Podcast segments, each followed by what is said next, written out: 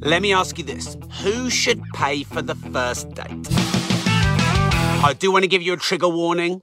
Not everyone's going to like what I think about this, so you may want to uh, go and get on with the rest of your day if you get easily triggered. Now, there's a video that's just gone viral on TikTok about who should pay for the first date, and it's causing a bit of a stir. I would love your thoughts. Please let me know in the comments who you believe should pay for the first date. Now, this divorce lawyer, who obviously has seen a zillion divorces, says that who you marry is really important when it comes to not ending up divorced. That's common sense. And the first date is a way to understand and maybe to test the kind of person that you may end up marrying. So this divorce lawyer says that the man should pay for the first date. I do not see why the man should pay for the first date, but we'll come back to that. I would love your thoughts. Let me know in the comments because this question has troubled many people, maybe for centuries. Um, okay, so the, this divorce lawyer says that the man should pay for the first date, or at least offer to pay for the first date, and see how the woman responds. And if the woman is in no way prepared to put their hand in their pocket and contribute to that date, this divorce lawyer believes that this person, the woman in this instance, could be entitled.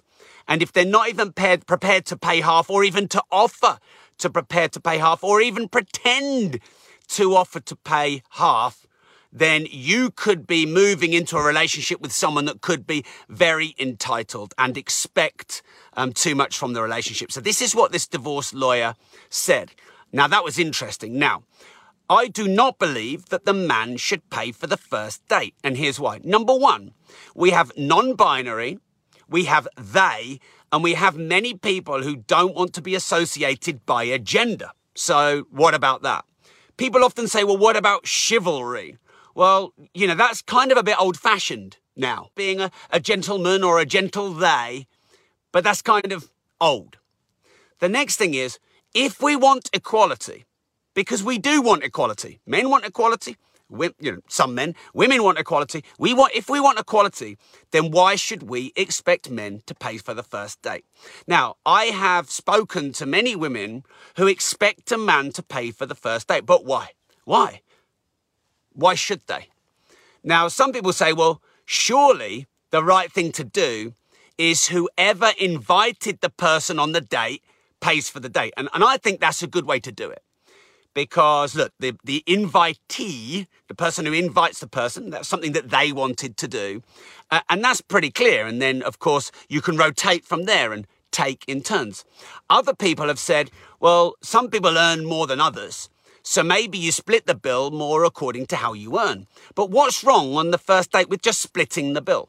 Splitting the bill 50 50 down the line, start equal, start as we mean to go on. This divorce lawyer has said that a man should pay to gauge and test the response of the woman to see if they're prepared to pay half, to see if they're entitled or not. And he believes that if they make no murmurs as to pay for half, then it's likely that you're getting into a relationship with an entitled person. That's theory number one. And the divorce lawyer would probably know. That's not my words. But I know this. I know that if I'm on a date, and by the way, that was 15 years ago, hashtag just saying. But if I'm on a date and there's absolutely no willing from the partner to pay at least half, and they expect me to pay for everything, what sort of precedent does that set for the rest of our lives together? And why should someone pay for everything? Surely in a relationship, if we want equality, there should be fair exchange. Now, by the way, if one person earns all the money, then they should probably pay for more as long as there's fair exchange the other way. But you don't know any of that on a first date. And anyone can afford a first date. So I just think you're setting the relationship up for a fail at the start. Now, what a lot of men I've seen do you, you know, they sort of make out that they're very chival- chivalrous and romantic, and they pay and they pay and they pay. And then it gets to a point where they've set that expectation that they'll pay for everything. And then when they don't want to pay for everything now, they want the other the partner to, to pay half. It, it, it, it then becomes an issue. And there's like, wait a minute, you're just you're just um, letting me pay for everything, but but you're off, you've offered to pay for everything. So it creates all this issue. Whereas if the person who invites the person out on the date pays this time and then the other person pays next time, or you go Dutch and you pay half, then there's none of those issues. And also, you know, the whole thing of a man and a woman has completely changed now anyway. And if we want equality, then surely we have to behave equally.